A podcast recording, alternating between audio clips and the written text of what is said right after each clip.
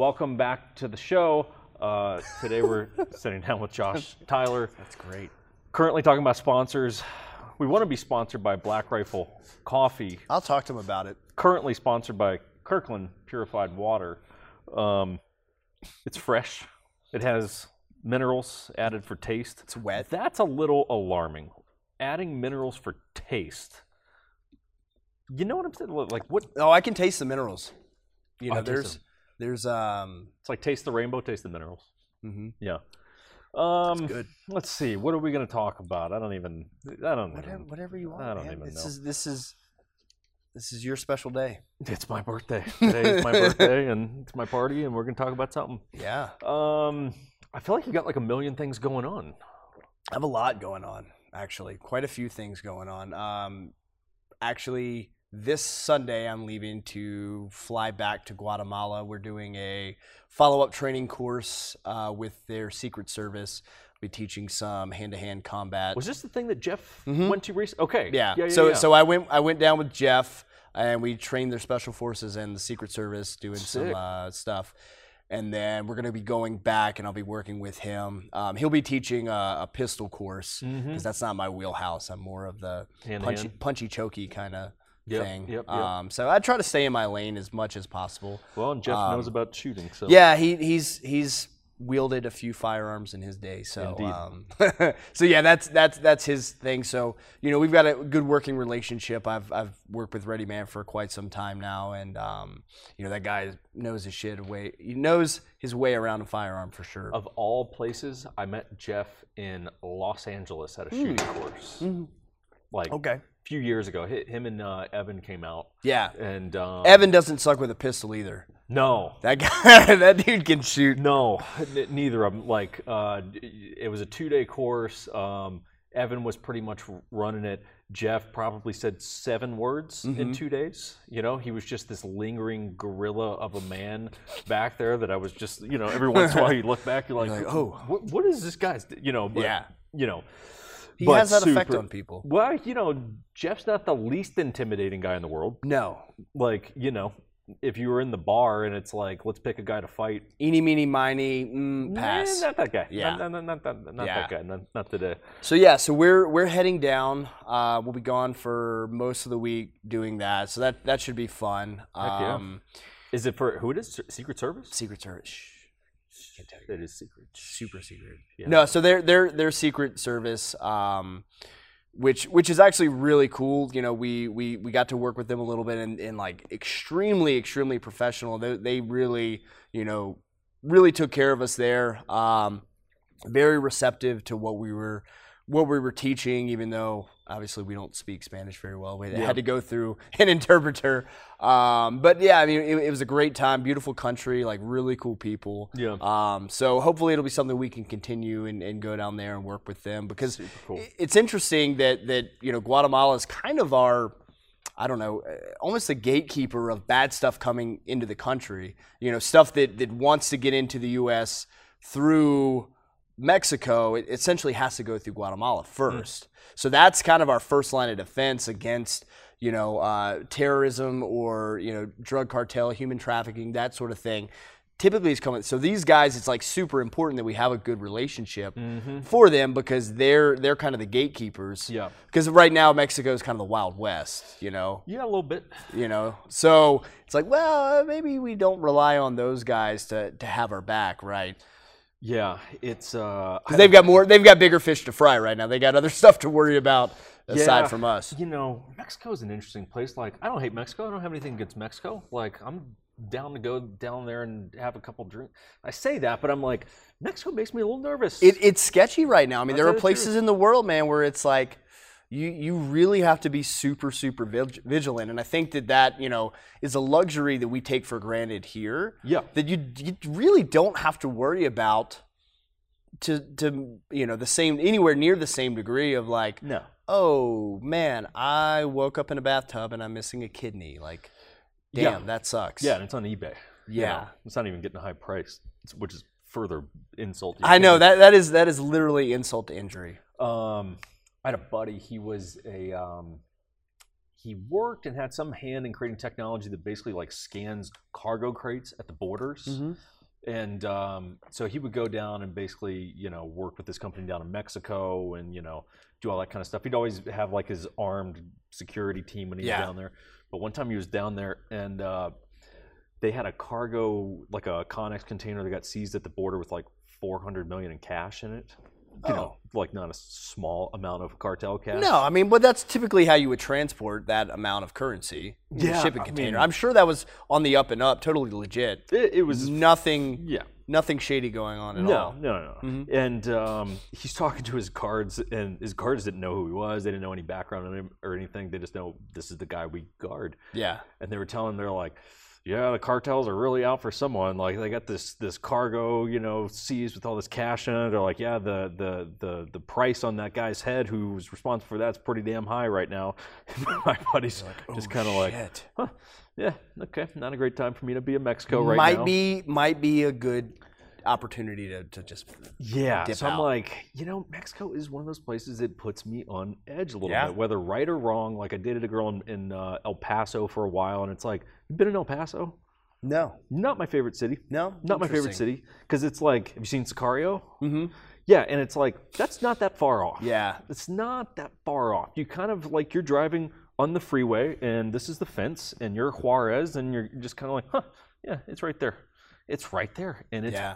pretty damn and there's wild. bad shit that goes down there. It's like pretty wild. and and I, you know, I think we go through life with these blinders, right? We have this um, perception that you know, since we don't see things happening in our lives, you know, like this, that they can't, right? It's like it nor- doesn't exist. normalcy bias, right? It's like, well, this is the status quo. Nothing exists outside of that, and and and people even even when it's right in front of their face, sometimes they're oblivious to that, and you know, it's a very very thin line between civility and savagery, right? Mhm. And people don't realize how razor thin that is Oh yeah. until shit goes south and then you see you know what human nature can devolve into Yeah, and it's ugly. rapidly it, i It's- mean and it's it gets very ugly very yeah. fast.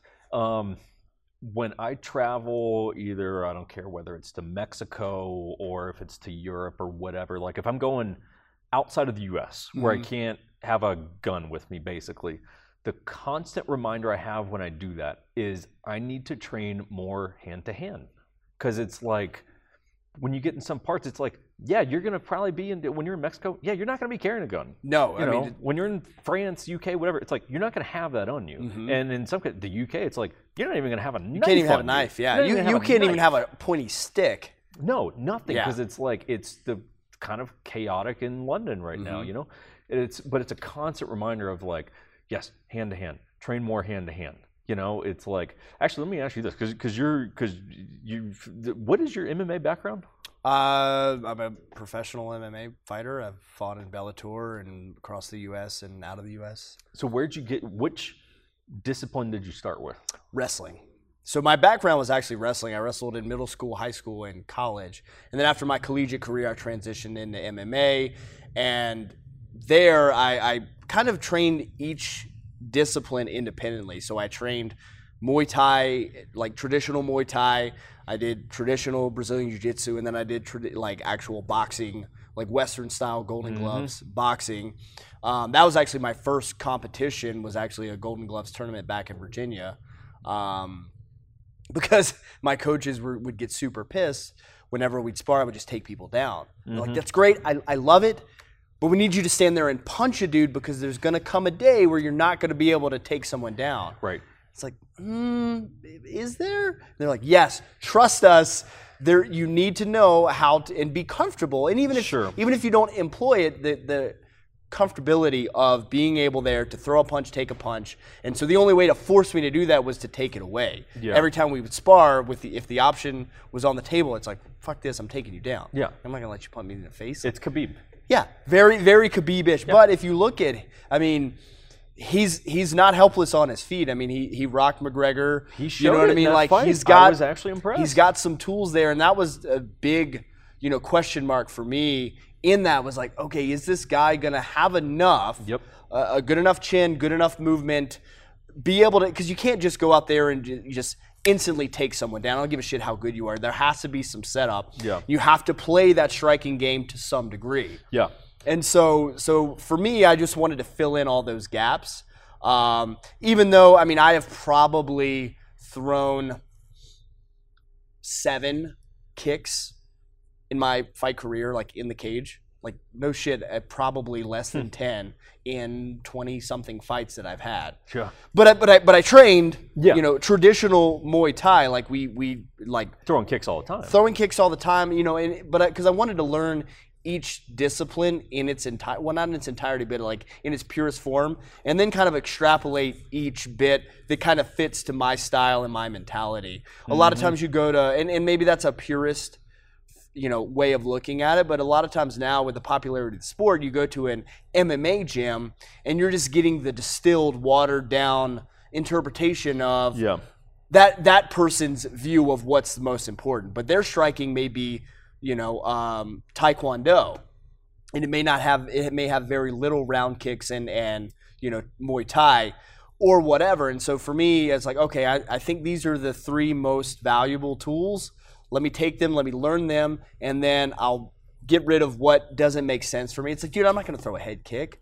I'm five seven Yeah. everyone I fight, Yeah. every single person I have fought has been at least, you know, two or three to a foot taller than me. What weight class you in? Uh, now, eh, I'd probably say about 155. Uh, my last fight was at 55. I- It's been a while. I, I most of my career I was at 145, but I don't think I'll be ever see pre- that. What are you What are you hovering at now?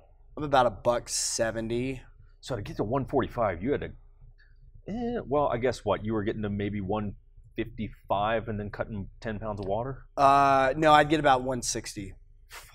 So it'd be about a 15 pound water cut. So so uh, I, for me at 160 is is about as lean as I can like maintain without seeing huge Yeah, because you're lean as shit now at I'm 170. fat no I mean this is this is me like grossly out of shape. Like I haven't I haven't been training for about 6 months like other than just hmm. popping in the gym and and you know what I mean? So like this is probably the most out of shape that I've been but you, but I mean Rob can can attest. I've usually in fighting shape I'm I, yeah I'm pretty pretty lean. So it's one of those things where you know good bad whatever it's just uh, you kind of embrace the suck and you just endure a lot of suffering. In hindsight uh, having now fought have started out at 155 it was actually upon meeting Donald Cerrone where I was like yeah I don't know that I be able to fight professionally at 155 if that's what those dudes are like Well, he's a pretty tall dude. He's he? yeah, and and he, he's not, and, and that was the trade off. It's like okay, well these guys will be tall, but they'll be pretty weak and and kind of spindly, right? Yeah. He's neither of those things, and it's like okay, me hmm. walking around, you know, at, at at that time at about a buck sixty five, cutting down to one forty five. I'm gonna or or cutting down to 155. I'm gonna fight this dude who's walking around at a buck 90, who's Fuck. six foot. I mean, I was That's like, a big difference. I, yeah, it was it was a huge difference. I was like, yeah, I don't, I, I don't know that, that that's going to be the most successful route. Yeah. You know, so I so Yeah, I yeah. was able to get down to 145, and I made that for a while. But you know, as we age, as we get older, as we just kind of grow and naturally put on mass, that you know just became further and further and further of a of a reality to where Mm-hmm. you know finally it was like, dude, I've been in the sauna for eight fucking hours Jesus. and and I biked. It was uh, 33 miles on a bike, and I was still half a pound over.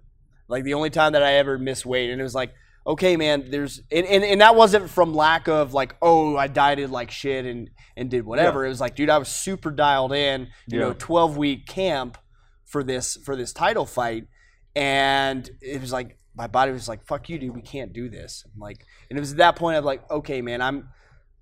I, I da- toyed with the idea. It's like because you get out of that cut and like your back locks up. You know, you feel like your kidneys are you know in a vice. You, you're barely coherent. You know, you're anything that comes out of you. Like when you finally do piss, it's the color of like iced tea. Orange Gatorade. No, no, no. It's brown, Mm. and it's like I'm probably taking years off my life. And and I was like, Literally. literally, Yes. And it's like, am I? Is it really? Am I really gaining that much? you know, and, and you get in this mindset of like, oh, you've got to be, you've got to cut the most weight, you've got to be the biggest at your weight class, and the, yeah, there's some advantage to that, but I but I think that that skill um, and and confidence probably ends up trumping that. There's plenty of guys that that I mean, Frankie Edgar's a, a perfect example. That guy barely cut any weight. You know, he was undersized. He was, you know what I mean? And, and and that guy had an insanely successful 'Because he's healthy. career because he was healthy. And that's what I found is when I was like, you know what, I, I'm just gonna I'm gonna be at a more natural weight. You know, and, I- and I still have to cut a little bit for 55, Yeah. but it's not much. Not that much. Felt so much better, performed way better. You think they'll ever change the weight cut system? Because I mean, to me, it, j- just goes. There's just so much logic in it. Just bump everyone up a weight class, and everyone can keep their belt at a new weight class. Like, why aren't they doing that? Well, you got to understand when when money is on the line and your career is basically dependent on winning and losing, right? Then you you have to. You're foolish not to try and give yourself every single advantage you possibly can. Sure. Do you know what I mean? Yeah. Yeah. And and so whatever the system is, guys are going to do their best to manipu- manip- manipulate and game it. Absolutely. But if they intr- uh, who is it? I heard Ben Askren talking about this. Maybe one FC that basically they have a so you've got to make weight, but you have to pass a hydration test, and basically just bumped everyone up to their real weight class. Yeah. because you couldn't be dehydrated when you weighed in. it it, it, it works to an extent. Um, I, I think that that's probably as good as it's gonna get, but there's still ways to to cheat that. Um, there, you know, that's very similar to the collegiate system that they would have Right. for hydration, right? Where Yeah, yeah. preseason you would come in and they would check your hydration and weigh you, and then based off of whatever algorithms and and calculations, you know, it would say, okay, you can only lose this much, you know, in a healthy, you know, timeline. This is the weight class that you can compete in. Yeah. But you still have guys cheating that because the system it's actually not that hard. Like I'd watch guys and they'd pee in a cup, they'd run a little sink water in it real quick, and all they're doing is they're looking through um, this basically it's almost like a kaleidoscope, but basically you you look through and it, it has a color gradient, right? And it says this tinge of yellow is this much. Um, It seems like they could fix that so easy. Watch the guy piss. but you got to think. I mean, yeah, sure, sure, sure. I mean, they, they do that in drug, but now there's just so many layers, right? That it, it Yeah. becomes it comes down to cost, right? Yeah. How much was it going to cost the athletic commission, the UFC, whatever the organization is, to police all of this stuff? And and again, it's not to say that that that's wrong and that it shouldn't be upheld and that we should try and make it as fair and equitable as possible. But you know, at the end of the day, I mean, they've they've banned performance enhancing drugs, Yeah. but People are gonna. I was gonna say people are do what they're uh, allowed to do, but really they're they're gonna do the stuff they're not allowed to do. they're going to do what they can get away with. Yes. And and they're actually going to do what they even if they can't get away with it, they're going to do well risk versus reward, right? yeah. You know, they're they're they're going to they're going to balance that out and it's like, well, I might get caught. Yeah. This is the penalty, is the reward worth, you know, Right. I mean, uh, yeah, we could. Uh, they could microdose PEDs so they're out of their system by the time they test, but they still got the athletic advantage come their title fight, whatever. I mean, it's like you can find all these. there's a lot of ways around it and and you know, there's no there's no simple solution. I mean, I think Legalize the drugs. Simple solution. There you go, done. Done. Done. Juice the fuck out of yourself for all I care. nuts. As long as everyone's aware that yes, I will fight that guy and he's juiced up. Cool. As a consumer of your product, Oh, the you want to see that. I want to see You that definitely wanna see I want to see that. fight. I want Yeah, to see you John know what- Jones just max out every steroid you can get your hands on. Do it, dude. I want to see Go you nuts. juiced up. Well, I, I'm not opposed to that either, honestly, um, because with a sport like with a sport like fighting, even you know, especially with a sport like baseball, is is it that advantageous? I think I think that there's so much skill, timing, and precision. Yeah. Do you know what I mean? What what I would yeah. what you would actually get, I think, is you'd have those guys that would get super geared up, right?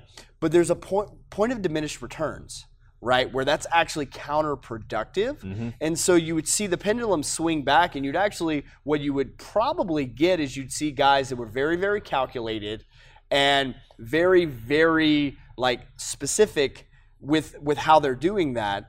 And it, it would optimize their performance and it would inc- improve their longevity. So now you get to see this guy who I love watching fight. More now I get, you know, now I get to see a few more years out of it. Well, and the recovery would be better, so I might get to see you not only for more years, but in more fights inside of those years. I mean, at the end of the day, I don't know. About the only thing I can think of to get around it is, uh, yeah, just let them do whatever they want, man. Well, it, I think regardless, I think I think that the cream rises to the top. I think Sure. inevitably the best fighters will still be the best fighters. There'll be some disparity somewhere in the middle, right? And that's the hard part where you have, you know, now now you're looking at well, okay, here's a guy who's super super talented, but you know he doesn't have the resources to you know because Sure. because that shit ain't cheap, Right, You right, know what I mean? And Yep. so now it's like, well, man, now the playing field isn't level. But then you could argue, well, okay, sure, but this guy with more money has better has has better uh, training partners that he can afford, better Sure. training facility. So I mean, it's still I don't You think could argue anything that changes. a lot of different ways. yeah. You could go the. Uh, did you see Icarus? Mm. You could go the Russia route, which is what gets discovered in the documentary. It's a, a, a guy named Brian Fogel. He's basically he competes in one of the hardest. Basically, if you took all the hardest parts of the Tour de France, Uh-huh. they stack all that into a stage race. So he Oh, does jeez. it, and then the next year he's like, I want to do this basically on the Lance juiced up system to see how much one if I can beat the system, two to see how much it improves my time. Mm-hmm. Yeah. The irony is it doesn't really improve his time, which was kind of notable. Um, but he basically hires a Russian doctor to help him uh, beat the system Mm-hmm. Yeah. and teach him how to dope.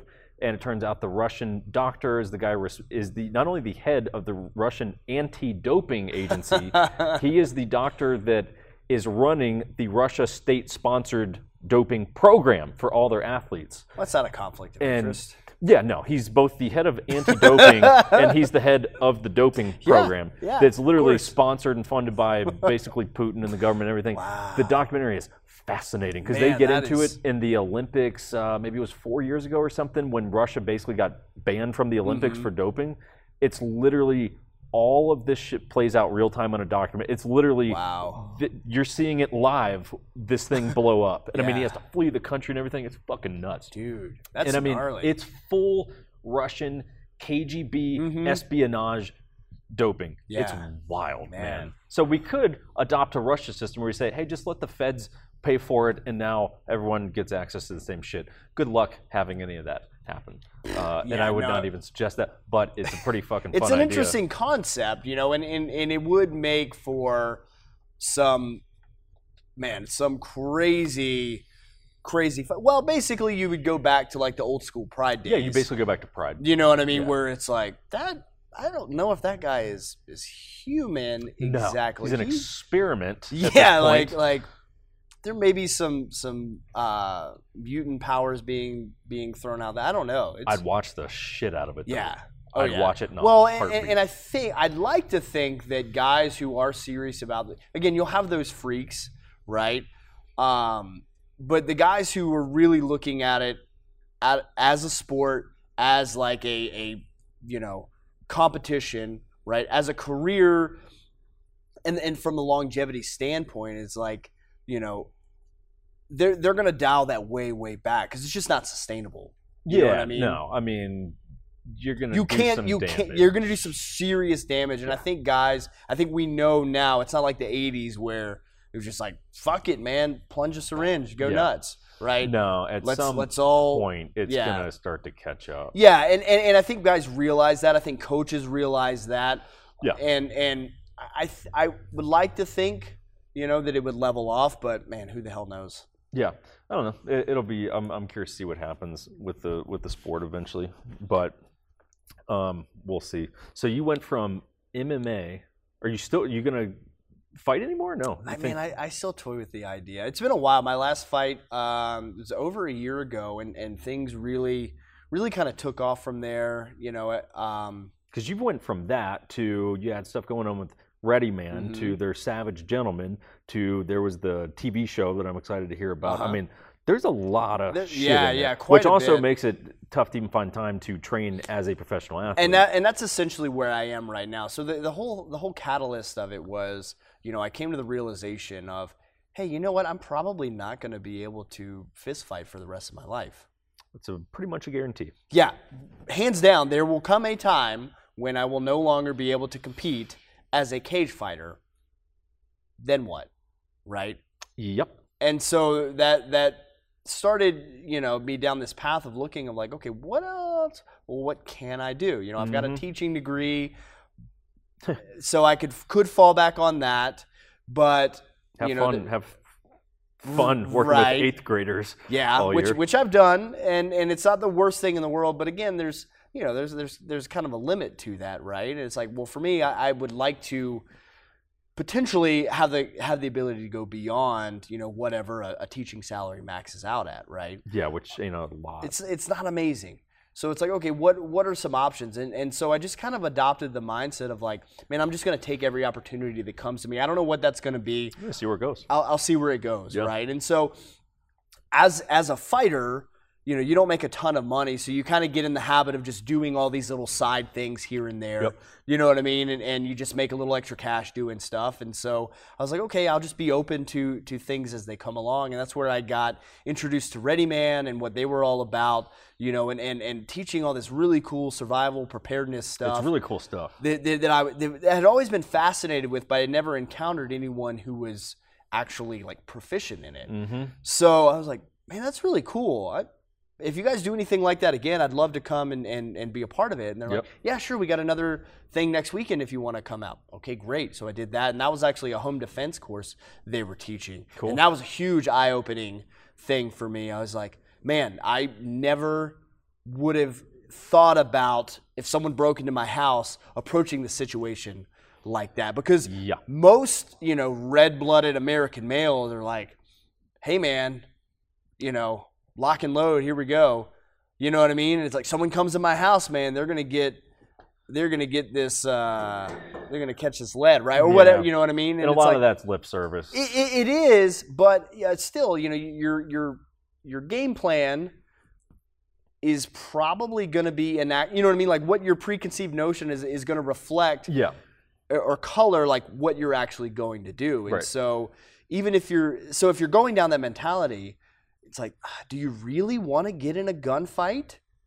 I mean, and and and here and, and for me as a fighter, I was like, yeah, fuck it, whatever. You broke into my house. Mm-hmm. You know what I mean? You're gonna catch an assload of birdshot. You know what I mean? Yeah. But deal, working with with Jeff and Evan and, and the guys over at Ready Man, who are SF operators and like super high speed dudes, and they're like, "Hey man, I've been in gunfights, and I'm here to tell you, you don't want to be in gunfights, If for no other reason, the legal shitstorm as a civilian right? that's coming after that doesn't matter if you were legally justified. You're going to lose your shirt in the lawsuit. Lawsuit Yeah. for, for them suing well, you for breaking that. into their house. Well, and, Like, and even even if it was completely justified and vindicated, the the other thing. So I was like, man, if these guys are saying that, maybe I should rethink my stance on this because I'm nowhere near qualified to be, you know, putting holes in people. Right. Right. And if the guys who are saying don't, okay, maybe there's something to that. But then the the the long term ramifications are the the psychology. Like the statistics show that in like home invasions and where someone is shot and killed, or even not even killed, but shot in a house, the divorce rate, it's like it's like staggering. Hmm. it's like like 70 to 90 percent. It's traumatizing. So it's like really do you want i mean dude you're billy badass. Like okay cool man. You got you know you got your hollow points and, and shit loaded up. Yep. you're gonna you're gonna fucking splatter a dude's brains on your In front of your kids and on wife. your wife's you know kitchen Right. table and into into the china cabinet? Yep. what are the long-term repercussions of that right? And so that the the takeaway was like don't unless abs- there's nothing in your house Unless that's no worth choice left. well, it was so like the lesson was, hey, get accountability because the only thing that really matters are your family, right? So you need to have a contingency plan to like, okay, wife's, you know, uh, I, I'm in the st- I'm in the study, wife's asleep in the bed, and you know, daughter is here and, and son's down. Saying, okay, I got to find a way. I got to get everybody. and We got to just get the hell out. Right? Call the cops. Get out of there. Don't get in the gunfight.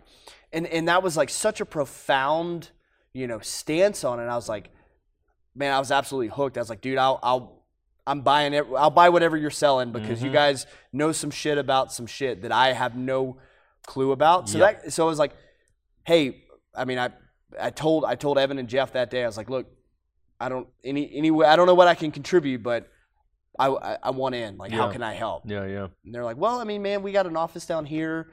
You know, come by, and, and that was actually when when Black Rifle and Ready Man were still in the same, Same building, building, and and kind of the same. It was like six dudes. Yeah. And yeah, so they're like, That's yeah, when just- I met Jeff and Evan. Yeah. I mean, Evan was at the course, um, literally like, "Hey, you guys want stickers for my new company?" And I was, I was like, you know, I mean, keep in mind, this is three, four years ago. Yeah. This is not long compared to where those guys are at now. with- Yeah, well, it's a cra- it's crazy just the timeline, right? Because like you know, three to four years in a company isn't that big of a deal, right? Nothing. But from where where they were to where things are now, you know, it, I mean, that's like that's like at 20 years at most places, right? Yeah. So I show up and I'm just like, like, hey, anything I can do? And they're like, hey, can you put a gym together for us? Yeah. so I build out a little gym, and then they're like, hey, could you put us through some workouts? Yep, sure as hell can. So we did like team group workouts. We filmed it, and they're like, "Hey, do you know anything about editing?" Not really, other than just like kind of dicking around. Like, "Well, you know, go read up on some stuff. Pick, you know, uh, Logan was one of the guys. He's Yeah. still there now. Um, Vince was another guy, and I would just like sit there and, and just pester the piss out of them, like, "Hey, how do I do this? How do I do that?" And then kind of just learn through osmosis, and then taught myself some video editing, and that kind of spurred to where I'm like, hey, I'm I'm here like 20 hours a week now, and, and giving you guys videos. Can can I get paid? Do you think? And they're little, like, little, little something. yeah, and they're like, yeah, no problem. You know, and then that continued to grow, and as I got better and better, my responsibilities grew, and so that was kind of the tie-in with Ready Man, and then. Savage Gentleman was kind of an offshoot of Ready Man, and so that's where bringing this thing full circle. That was a long way. Um, I, I like okay. Here's something that I can actually do long term. I can still train. I can still fight. I can still compete. But I have this other skill set now that actually they, they kind of complement each mm-hmm. other a little bit. Where it's like, hey, I can promote myself Yeah. as a fighter because now I have the capability to create my own content. Because we know content is king, right? I mean, that's the way that's the way of the world now. the if you want to be Yep. successful, you have to be engaged in social media and you have to be creating content. Yep. Well, guess what? It ain't cheap to hire somebody to do that. So if you can do it yourself, it's Yeah. not a bad thing. Yeah. So, you know, fast forward working with Ready Man, honing my craft, learning this stuff and learning the s- skills, you know, again, picking Jeff's brain and, and, and Evan and all these other guys that have this wealth of knowledge of survival and preparedness and just badassery. Then, then the notion of Savage Gentleman comes along, and that was something that I was like, there's something, something to this. I, I think there's huge possibility. You know what I mean? It's like I, I can only contribute so much to Ready Man. You know, there's really not a lot I can bring to the table for Black Rifle, but this this Savage Gentleman idea, man, I think I could take that and, and run with it and really grow it. And so that's that's kind of what I did. Is I you know this this idea it basically was just you know kind of a an just a side project, just like a slight divergence of Ready Man. It's like, uh, mean, I'm gonna sink my teeth in this thing and see like how far can we push this. And you know, in about a year's time, um, we essentially have turned it into a company now, and now it's Sick. its own entity that we're continuing to grow. You know, we're making our own leather goods and selling that. We're doing content to help. Basically, kind of guide people to become either more savage or more gentleman. So it's like this uh, yin and yang kind Yes. of thing. Yep. yeah, like- I mean, we we we live in a world where people tend to be on one side of the spectrum or the other, and never really Especially dip their toe. days. Yeah, It's like you're either full like I moved here from Los Angeles, right? Mm-hmm. And it's like a lot of savages out there. yeah, yeah, yeah. No, like sorry, savage. sorry, LA people, but Still like savage. But you know, I, I mean, and on top of that, I lived in the little tech community. There was Oh, like yeah. Silicon Beach is what they call it. You know, so I mean, it's nothing but like kids that work for Google and Facebook and shit like that. And I'm just like, I'm probably the only person in this town that owns a gun in in Yeah. Playa Vista, California. You know, and it's just like, okay, so it's like, don't go full LA pussy, Right. but don't go full savage where it's like you're I, I can't even take you to a dinner. You're going you're to prison. embarrass You're going to get locked up in jail because you just don't know how to operate in you society. gotta, you are gotta like, find some middle Yeah. ground here. yeah, Yeah. Yep, And, and- so and that's, what you guys are kind of that's, that's representing. That's the idea, right? And I mean, again, we got to keep the lights on, and and so it's like, okay, well, how do you monetize that? Because this is an it's a grand idea, right? How do you monetize monetization It? is tough. I mean, well, it's it's the it, I mean it's it's the million dollar question of like I got an idea. How do I make money at it? Mm-hmm. Right, right. Yeah. How do I, how can I take this really cool notion, right? Yep. And for me, it's like, okay, well, what if what if we can be kind of the the you know the lighthouse that kind of brings everybody in together and and just introduces them to cool stuff Mm-hmm. that would accommodate someone who can appreciate being both a savage and a gentleman, right? What what are what are products that would appeal to both, right? And then of those products that exist, which ones can we obviously make ourselves Mm-hmm. you know because it's one thing to curate stuff and sell it but you're never going to be as successful and have the you know the the capacity for growth Yep. Than if you're making something producing it yourself. And that's where my, my business partner is is really really good. I mean he's a he's a manufacturer by trade. Cool. so it's like okay what what medium right? And it's like well what is both savage and gentleman at the same time? I mean, it's obvious because it's literally in my face, but I have to at least lump beards into the conversation. Beard, beards are there and I was with you until like two weeks ago when I decided to get like a fucking gay porn mustache. it's, dude, Um, it's working for you man it's good yeah. yeah I'm gonna keep growing it. Are you But, just the uh, stash? I don't know. I'm debating. I, I have many friends who are not a fan. Basically, every friend not a fan of it. Everyone needs to every if you can grow facial hair, everyone needs to have like a dedicated like mustache season. You don't have to go like the rest of your life with it. No. But but at some Two, point months. you just need to go all in. Yeah. You need to say fuck it, I'm going to rock this stash and just go for it. Yeah. You know what I mean? Some of the like soccer moms in the gym definitely like you know they do it over their shoulder like Yeah. fuck fuck out of here.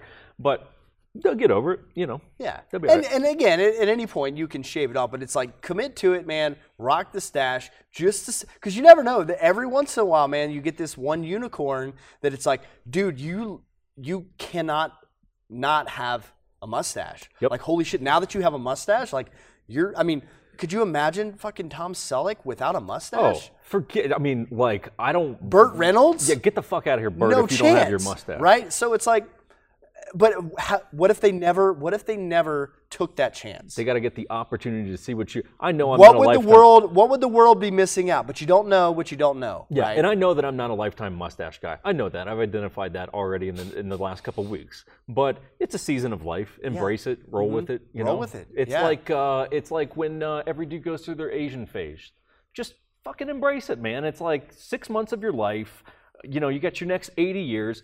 Embrace the Asian phase for maybe a year. Mine lasted for like two dates. It was quick. there you go You know, yeah but not you, enough curves. but you, you have to you have to you have to know You gotta right? embrace you gotta it. know you gotta embrace At some point, you gotta jump on Filipino Tinder and just say, "Let's just see where this goes." And next thing you know, you're getting a fucking K1 visa for someone. This is fi- asking for a friend. yeah yeah know? yeah no I mean Yeah, yeah. hypothetically speaking this would be the Pure, pure events. theory here. Yeah, But yeah. anyway, we went down a detour. no there. that's okay so so yes obviously beards the hard part about beard and beard care which we do which we do provide, right? Because that is an aspect of it.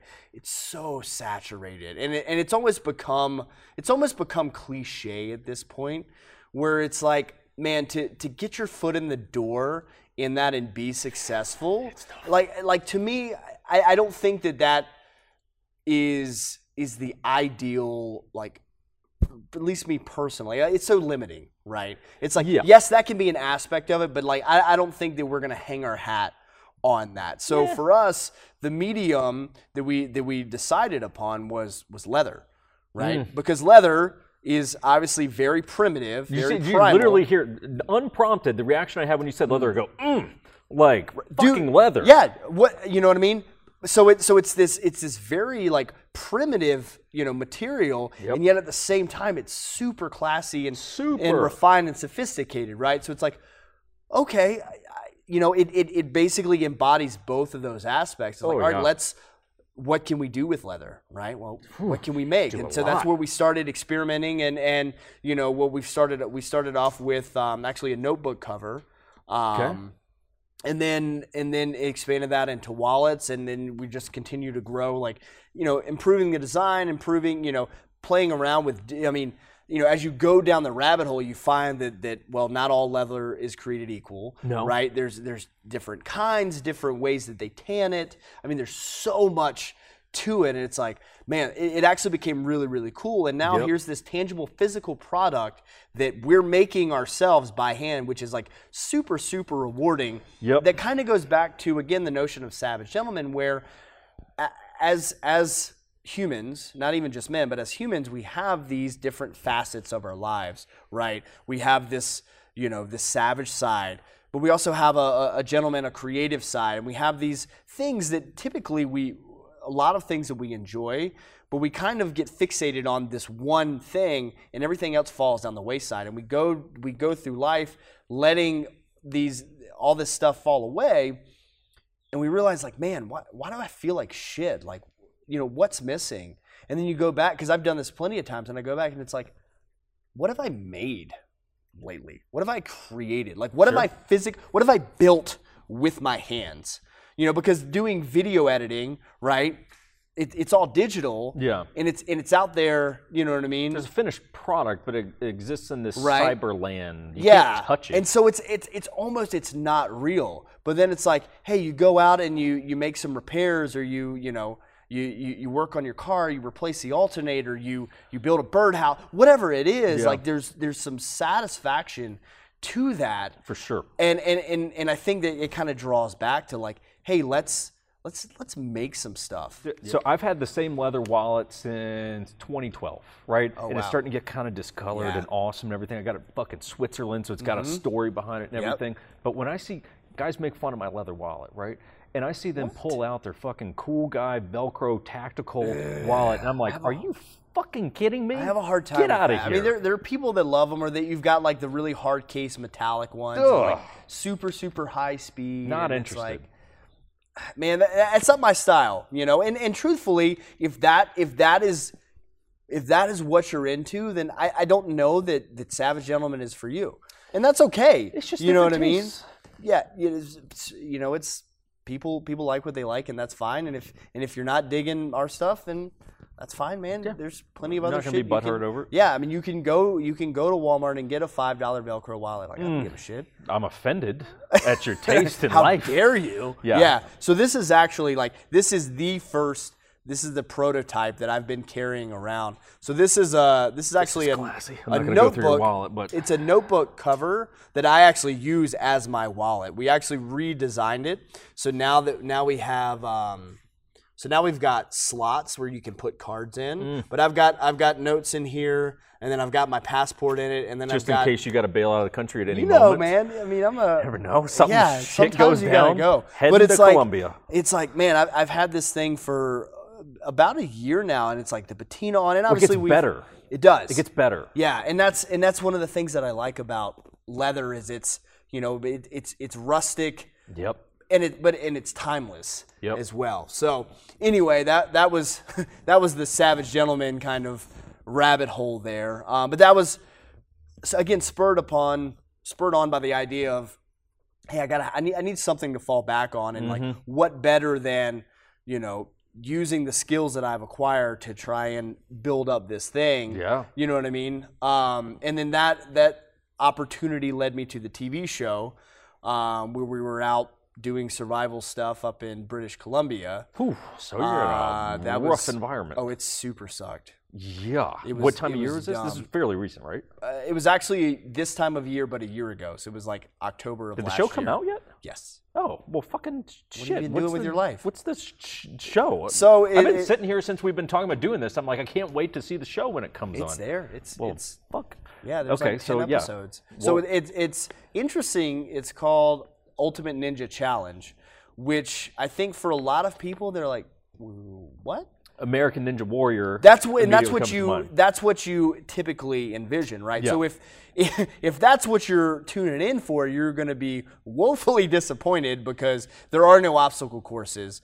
Um, I, what I would what I would liken it to would be you're familiar with Karate Kid, right?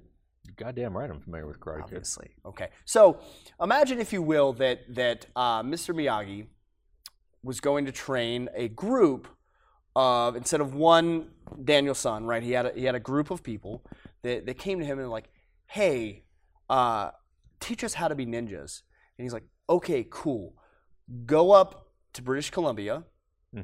And I'm going to give you these random tasks, these missions that have nothing to do really with like ninja skills that we would typically associate them with, right? Um, and so you're there and you're like, why am I doing this? Doesn't make sense. Uh-huh. It doesn't make sense from a survival standpoint. Uh-huh. And I'm not sure where the ninja thing ties in. And, and what we came to realize over the course of the show was, you know, survival was an integral part to being a ninja. Mm-hmm. because basically these guys are special operators of their time and you can't just hop on a plane and go and, and get you know infilled somewhere and, and do your ops and then get extracted. Doesn't work. You gotta walk your happy ass over however many miles to the next um, shogun's area and you gotta you know you gotta off a few dudes And along the and it's going to take be a you two weeks to get there, you're going to have to survive. Yeah. So you know, British Columbia is actually very similar in climate to um, Japan and the area where these guys were doing their stuff. So that's why that's why we we were filming up there. And so we're going through it was a 24 day challenge. Basically, and, and it was it was kind of self-selection, right? So it's like everyone showed up there not knowing exactly what we're getting into. So we kind of knew like, ah, there's some ninja stuff. There's a there's a loose premise and um you know, and, and then there's gonna be some survival. So like okay, I mean, I've been studying survival for, for the past several years now with, with Ready Man, and I've learned some skills, and you know, I've accumulated all this gear. Dude, I'm gonna be set. So I show up with all my stuff, right? Uh, I, I pull some strings with some connections that I know to get hooked up with some badass gear. I'm like, dude, I'm golden. Yep. I get there day one, and they're they're they go through and they they're like, hey, show, so show us what you brought okay, yeah, I've got this, and like, oh man, that's really cool, and I got this and this and this. Like, that's awesome. Okay, cool. So they go out and they come back with a bag, and they're like, okay, so this is what you get to use. We're gonna take all your stuff, and we're just gonna hang on to that. And I was like, are you fucking kidding me? And I'm going through and I'm looking at this stuff, and, and I'm pretty sure they just went to the local Target and got and got some outdoor, you know, clothing, Hmm. stuffed it in a bag, and said, here you go Good time. Man, I was on fire because you know, especially in the cold, like you know, in in the weather, like so much of your survival survivability is depending on your gear. You know what I mean? There's only so much temperature we can be exposed to, right? Yeah. What So was if- the temp up there? uh, we we started off it was pretty mild, and by the end of it, we were hovering just above freezing. Like there were there were a couple of days where it dropped below, you know, at night, but it rained. It's real cold at night. It's Uh, super cold at you night. might you might go if you live in a climate in the mountains, like yeah, you know, whatever, 30 degrees isn't that bad. Try when you're sleeping and you're not moving. Uh, see how 30 degrees feels. It feels like Uh, about minus 50. Tell me tell me how 34 degrees feels when it's raining Oh, nonstop. It's just basically hypothermic. Oh, dude, it was it was borderline the entire time, and that that was obviously the part of the challenge. The other- Psychological. And that was and that was actually more more to it than anything right? It, it apart from the survival component apart from you know kind of replicating some of the the tasks and missions and and things that that ninja would have had to have done the, at the crux of it was this like very very difficult challenge that all these different people came together to to put themselves willingly through and kind of see who and what came out at the other end. Mm-hmm. That was really for me. That was that was way more what it was about, and that was something that I realized early on. And I think it took some of the other people a little bit longer to kind of catch up. They're like, "Hey, this isn't about you know."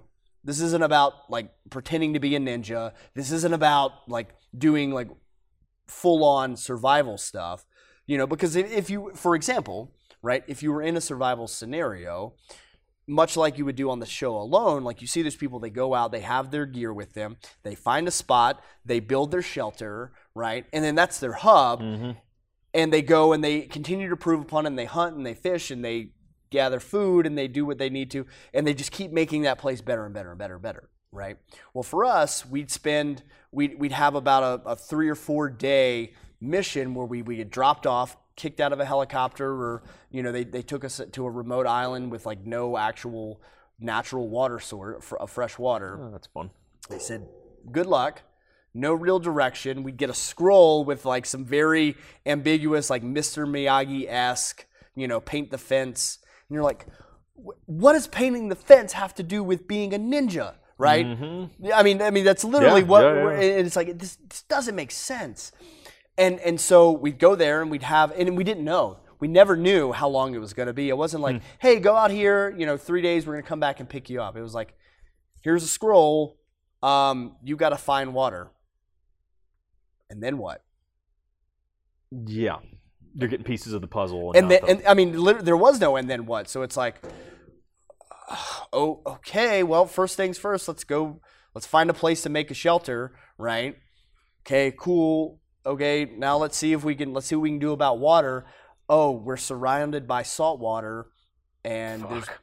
it's i mean we're on an island in in you know in the bay there it's like um oh okay well we can collect rainwater maybe all right we'll try that and and and so you know we go through this process right um, while someone's doing that someone else is making a fire because it sucks and it's cold right so How many people important. were on the team? So um, we started off with nine um, Oh, so people get weeded out. yeah Okay. well just just on their own accord Right, like if there was drop, no basically. yeah when they decide hey this sucks i'm out right How many finished? well it kind of gives it away i mean for the people for the people who do want to watch good it point. like good point. Um, so, but but I mean, people did like say, you know what, man, I'm I'm, I'm done. I'm out of here. I mean, Yeah. there was obviously with with those conditions, it's just like, yeah, this super sucks, right? hmm Um, but we would get we would get paired up in, in groups of you know three to four, depending on how the numbers broke down, and then we essentially would work together to basically not die for the duration and complete whatever the task was set before us.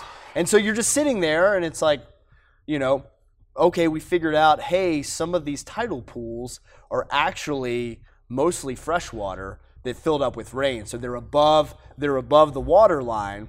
So these pockets that are super scummy and have little stuff floating and wiggling in it, that's freshwater. The ones that look pristine just- and are crystal clear are salty as shit and you'll die if you drink that. Yeah. So it's like, okay, cool, let's take that. I'll fill it up in a bag. I'll hump it over to camp. We'll boil it. We'll filter it. We'll drink it. Hey, we found water. And produ- producer? Anyone? Uh, water? No? Uh, okay, well, I guess we'll be here another day. so you guys were pretty blind. Super blind, and that was Yeah. and that was the hardest part. One of the hardest parts was just never knowing, right? But it, obviously, that lended it to the challenge. If you knew, hey, in three days we're gonna come pick you up, right? Mentally, you're good. Like, I just got to get to day three. all I got to do is get through, Yeah. you know, day three, and that's where you could kind of approach that. You're like, okay, it's you know day three. I've got 21 days left, but that's such a long timeline that it's not really realistic, and you you start to lose track. You know what I mean? With no Yep. real way. I mean, we, we had canteens that we were like, you know, like like guys in, in prison, Prison. do where they're Yep, yep, yep. scratching off the days. But e- even still, they're like, wait, is this is it day five or day six? Well, what do you have? Well, I have day six. Well, she has day five. That'll fuck with you. Oh, too. Oh man, it was so it was all these mental games, right? And then you have the interpersonal drama of like everyone working through their shit because we all showed up with whatever issues, right? That that that led us to this place that for whatever reason we wanted to prove something to ourselves or to someone else or whatever. So now you've got all these people with this different dynamic trying to work together and and everyone is coming from either a martial arts or like a military or a survival background. Yep. Um, so now you've got a lot of type A individuals Oh, yeah. coming together, and so It's always fun.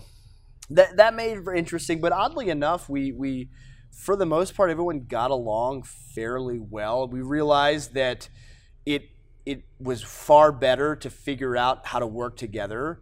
You know, there's strength in numbers, right? Whoever whoever has that idea that like, fuck it, man, when things go south, I'm just gonna lone wolf it up in the woods and, you're and there's no chance. No.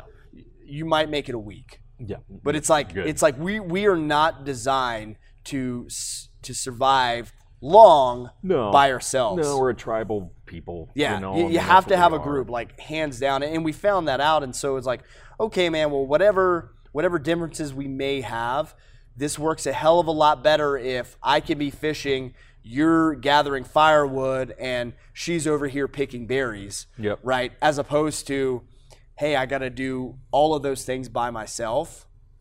It just, man, it, it, it just, you know, It's much like running a business. You cannot do it all Can't. yourself. yeah, you, you got to find people, you know, and you got to find, and sometimes you got to work with what you got, you know. Yeah. Yeah. I mean, total. Whether So I mean, there, budget, and- people, and- whatever it is. Yeah, and so so for me, there was like re- some really cool like you know introspection that took place because obviously when you're out there getting your ass kicked by Mother Nature for close to a month, you can't not learn learn some stuff about yourself. Yep. Um, and and so man, it was a really really cool experience. Got to meet some really cool people that that you know I'm still still in contact with now. I still you know we still work together on projects Rad. and do stuff. So I mean, it was a great opportunity, you know, all around. And and and and who knows? I mean, having done that, I don't know that I would want to do that experience again. But the you know the, the the TV show Notion, you know, especially as it pertains to kind of the survival outdoorsy stuff, I think would be a really cool gig. Yeah. It's something that, that I'd be more than happy to do. So that you know that that could be something. and Again, another door that potentially open that it's like, Well. hey, let's pursue it and let's see what's happened. You know, let's see where we can take that. Yeah. Yeah. Yeah. You know what I mean? So sure. that's that's kind of the crux of of the show, and it's just all these little things. You know what I mean? And in the midst of that, I, I had a little boy. Um, As if you didn't have enough going. Now you yeah, have, so now you have a human so, being. so now I've got a six month old baby that I that I um, watch full time as I, I I wouldn't say I'm a stay at home dad because I bring him to work with me and still do all my stuff, but I'm like you know my my wife works full time and then I work full time, well as much as one can work with a six year uh, six month old. I get it. Um, and then we you know we've got a daughter as well, so it's massive chaos. Um, and to, to answer your your question from like an hour ago. Right now, the prospect of fighting with so many things is like it's a stretch. It's pretty it's pretty far fetched. I mean, the right opportunity, you know, absolutely. I mean, I think the first I think I think the first step for me would just be getting back into competition Mm-hmm. in general, starting, you know, biting off something a little bit smaller. Yeah. You know, maybe doing a grappling tournament or something like that. I think that would be more realistic. That would give me you know the reason to really get my ass in gear and, and dedicate time to training because I'm because I'm literally going in like maybe twice a month. Like, hey, the kids are asleep. You're good. Yep. Okay, I'm gonna run out.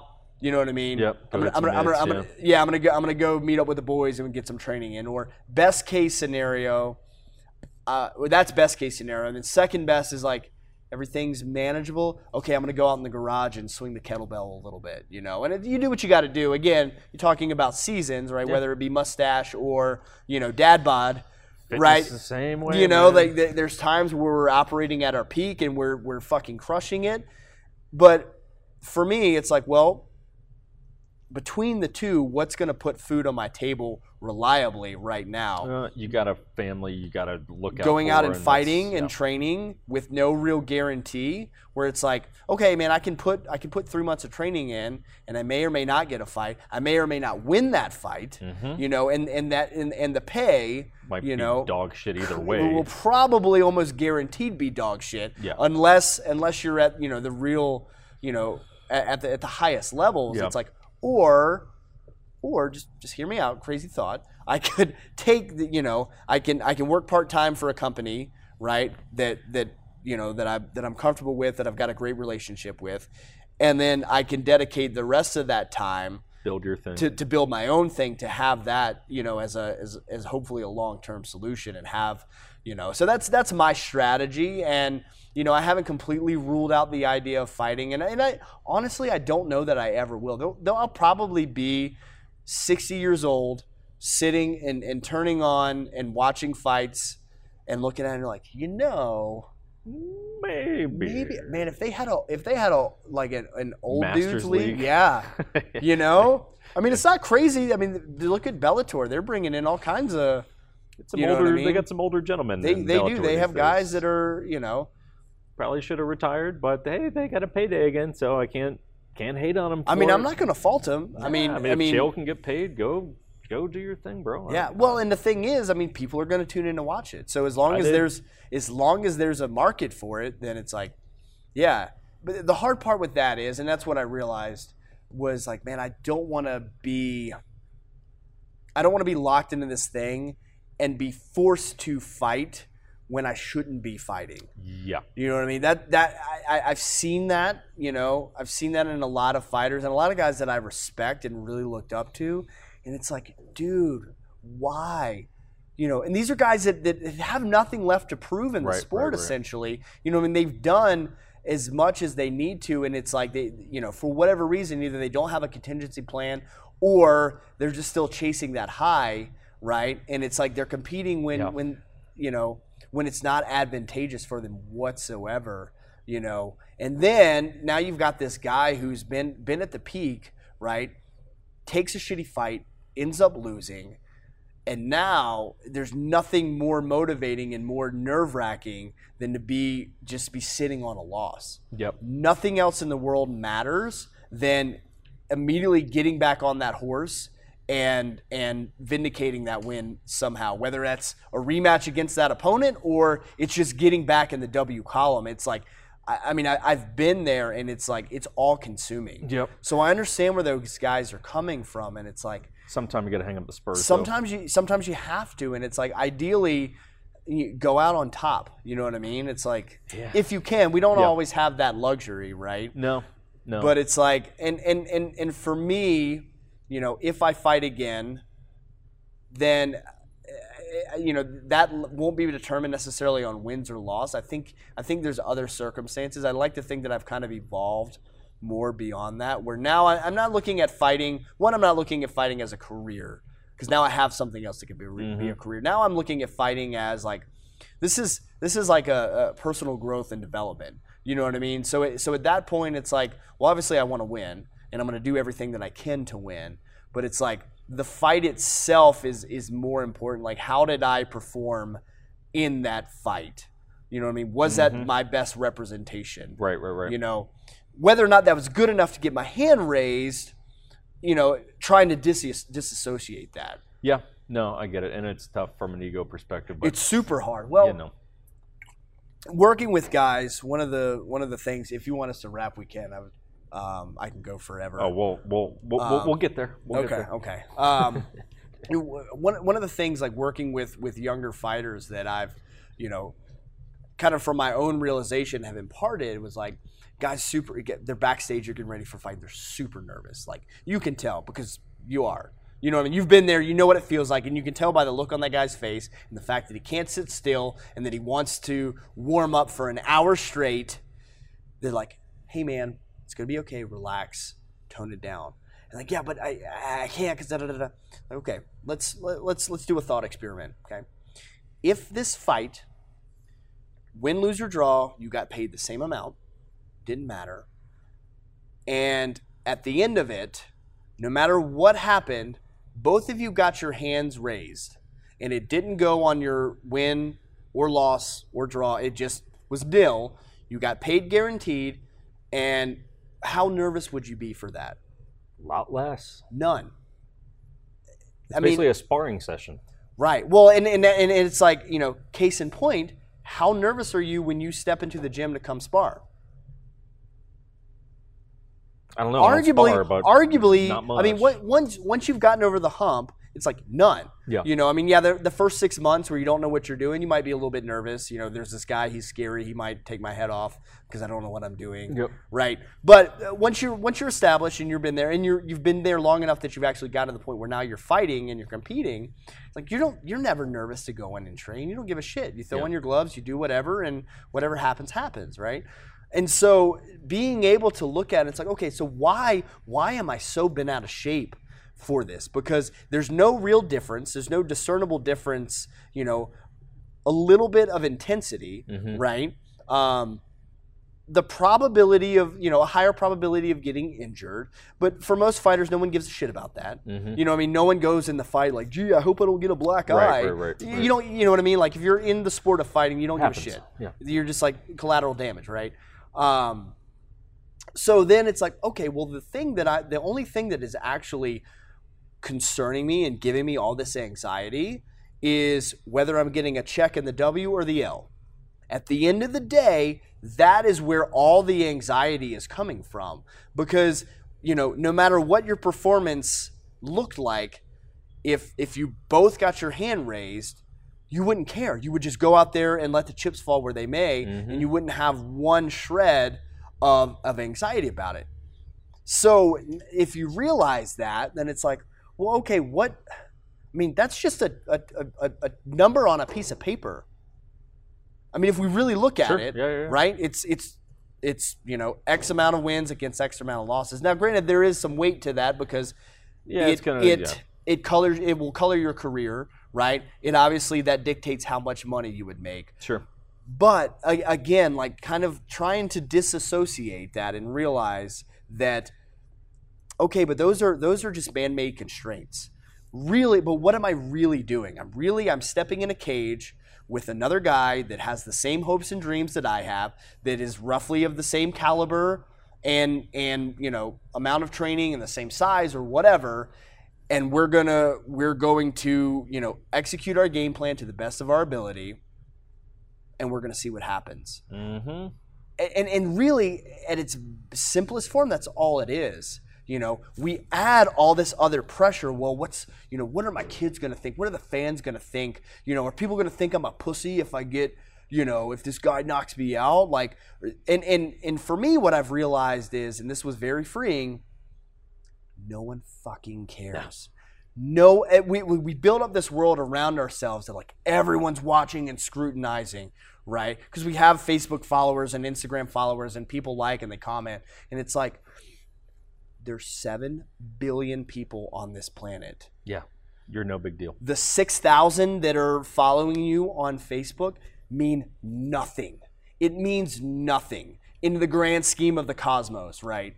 And so when you when when you can strip all that shit away and you just like, okay, this is me showing up with with, you know, what God gave me and the work that I've put in to perfect my craft against someone else. Let's see what happens Yep. if if you can figure that out, I think you can, you know, you, you still can't eliminate the nerves. I, I don't think that you can ever just completely remove that because there's always the nerves. You're pretty much just a psychopath at that point. I I- mean, it's like yeah. serial killers that are numb to killing people. It's like, well, you probably should feel something if you're Yeah. killing people. well, if you have any measure, I would say if you have any measure of IQ. So either either you're hyper intelligent and you're a sociopath, Yeah. and you just don't care Right. Mm-hmm. and you're just there to bludgeon someone or you you just you just you know have you're just basically operating on the on the reptilian side of your brain where you're not factoring in the rest of that Right, stuff right, it's right. just like you know what i mean and there there are guys that for whatever reason either they're just not that intelligent or they can they can shut it down you know what i mean they can they can like just you know turn off the whole frontal lobe and exist somewhere back here in the back.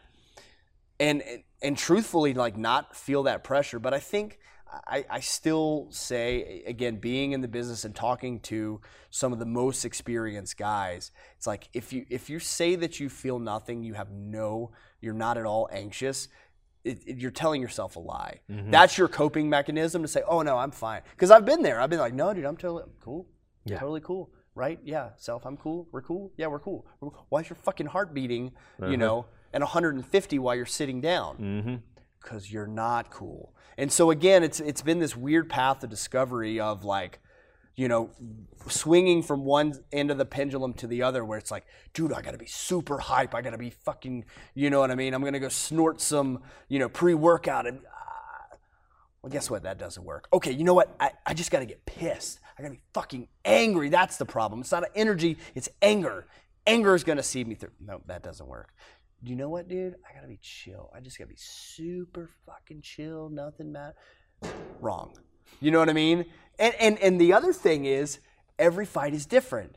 And so the the the thing that I love that has always kept me coming back is like just when you have it figured out, the circumstances change, your life changes, your your opponent, you know what I mean, the the venue, every all these all these factors are different.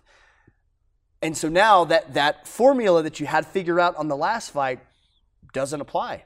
You know what I mean? Input is not the same output. So now you've got to figure out like, oh shit, how do I how do I get in that in that place again, right? Mm-hmm. And and to me that is mo- the most challenging, the most rewarding, and the most like frustrating aspect of fighting. And, and there are guys that just inherently seem to be able to do that. You know what I mean? I, I, I don't think that anyone has it is perfected it. You know what I mean? Sure. No one because everyone has bad nights. You know what I mean? It happens the best. Name, name a fighter. yeah, I mean, Conor just had a bad night. He had a shitty night. Yeah. Even even Khabib. I mean, he's undefeated, but he's had bad nights. Rough nights. for You know him. what I mean? Yeah. Like he won, but he, you know, there there's been times where he's performed at his peak, and but times where not so much. It's just been like, fortunately for him, even at at you know 70, 60, 50, whatever percent, ass, yeah. was still good enough to get the job done, Yeah. right? And we should all hope to be that that talented and skilled someday. But but the point is, like anyone who says otherwise, that like they one they've got it all figured out, they don't have bad days. You're you're full of shit. Yeah. You're lying. You know what I mean? And so accepting that that we that you know accepting that like okay man i'm not going to try and kid myself i'm not going to try i'm going to okay this is where i'm at right now where do i want to be mentally going into this and how do i get there right okay well i should let me breathe a little bit okay cool maybe i should listen you know whatever whatever that is right you start and then you start troubleshooting to figure it out and get back to that center and when you realize you're you're aware enough that when you get out you bring it back Mhm. you know Well, I dig all of it, man. It's a it's a cool journey. The whole life. I'm, I'm curious to see where it all goes. dude i, you I know I'm we went we to- got we got super super like existential there and and uh, that probably wasn't wasn't the No, direction no. we were going to take I'm, but I'm fascinated by just interesting life stories, people who have done shit that's outside of sitting behind a desk for eight hours a day, and people who make shit and leather and all this stuff. And like, I'm fascinated by it. I, I could talk about this shit all day. yeah but well know, I, you know I, I I appreciate that and and you know for me like i i don't know when i decided but it's like man i i want to do as much rad shit as i possibly can whatever that is yeah, it's like what's the raddest shit i can do in this moment and then and then and and not overthink it too much for good or for Mhm. bad you know and that's led me to do some dumbass stuff that i probably shouldn't have yeah, sure. but you know, saying yes to these opportunities more often than no has allowed me to do, you know, a lot of really cool stuff that, you know, I apparently like some people find interesting, and and for me, like I find interesting. It, you know, it's interesting to me, which is why I do it. Yeah. It's like, hey, let's let's see what happens. You know. Where can people find the show? So the show is on Discovery Go. So there's an online app you can watch it. Um, Discovery Go. If you go to discoverychannel.com and you type in Ultimate Ninja Challenge, it'll pull up the app and you can, you know, watch it from there. Fuck yeah. Um, so you can check that out. I think it's like nine or ten uh, episodes, and it. I, I think I think it's pretty cool. You know, I, I think seeing the way everything played out. I mean, it, it's cool from a like, hey, you get a, the historical ninja component if you're Mhm. interested in that. It's cool because hey, you get to see people, you know, getting getting tortured uh, and suffering. You know, at the hands of Mother Nature. There's Mhm. outdoor wilderness. It's beautiful. Like the cinematography. I mean, Oh, British, yeah. if you've never been to British Columbia, Yeah. it is gorgeous up there. You know, it was hard to appreciate it when you're starving and you're freezing. But watching it, I was like, man, it was beautiful Uh-huh. out there. So, so that's cool. You can check that out. Um, if you Same thing. What, uh, Savage, Savage, Gentleman? Um, you can check us out at savagegentleman.com. Um, we also have Not dot net. No, Good on ya. yeah, Dot org. nope, no. Dot- we, we dot got info. the we got the real we got the real deal. Dot man. com. Yeah, We got the Savage splurged. Gentleman. Important. Yes, A Um, versus an E. Yes. Uh, dot com. We got a lot of cool stuff in the work. We didn't even man, we didn't even get into all the other. Dude, we could go for another hour. Oh, we'll do a so much sequel. shit. I Sequel. Got, we got well, hopefully the stuff that I'm brainstorming.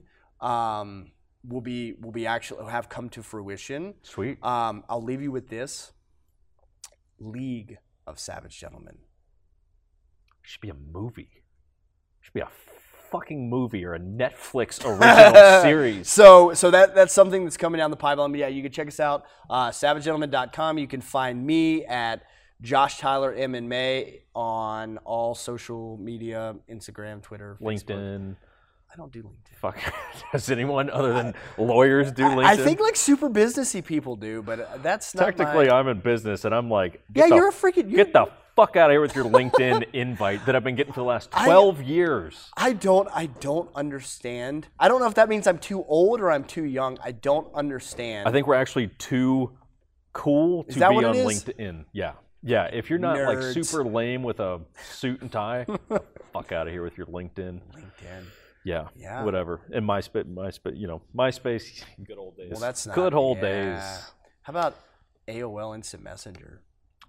I t- yeah, I've had many a conversation on on some IM back in the day. But Man, I almost got I almost got a few chicks pregnant through AIM. dude, AIM was Through the, no, no, but through the computer itself. Oh yeah, yeah, yeah. You just transmit sperm as through a the computer. as a as a as a wily young teenager, oh, you figure it out. man, there was The I'm- original DM. It's the original. Dude, it's going down in the DM. That was AIM. that was it. I'm so glad. I'm so glad that I was before the age of like cell phone cameras and and you know Tinder and It's just the and- blackmail era. It's like all Dude, you, would've gotten idi- in so all you trouble. idiots sending dick pics. Do you understand what happens the first time these girls get mad at you? You fucking idiot! Like that shit is going all over the yeah, place. I, I it it blows me away, man. I don't know. And they're gonna and i guarantee someone has been of course this is somehow how we end a podcast but some vindictive girl has probably created an app to like shrink dick sizes on dick pics It's called So- Photoshop. Yeah. I mean, imagine the damage that you can do. so now they're Here- sending out your dick pic and it's like oh he's got a fucking nut and they're sending it out to all their girlfriends and they're all making here's fun of you here's here's another one. Fake accounts. So who's to say? Let me let me just let me just throw this out there. Who's to say that this chick who's sending you and communicating with you and giving you photos, Yep. who's to say that those aren't photos that are stole, stolen from another profile that have been amassed? many a time right? And now, and then you're playing the back and forth game, right? And you're sending stuff. And now, who's to say that that isn't getting compiled to then being recycled and send to someone else's? yep and bruno's on the other end of the phone just like these mm. Fucking idiots keep Dumbasses. sending me this shit Yeah. and it's all over like the czech republic fucking Uh-huh. snapchat it's a, it's a wrap Yeah. thanks for watching everyone um, Moral of the story: Don't send dick pics. no no don't send them don't send them to just don't just don't send Just them don't. be, be No one wants to see your that. dick. it's the moral of the episode is It's the gentleman's side. Yes. Savage is the woman who manipulates it. The gentleman is the guy. He's just trying to make a good impression. I sent a dick pic. It's just trying to be a gentleman. it's whatever. The whole thing's a shit show. It's devolved into a late night here in the studio. Thanks for watching.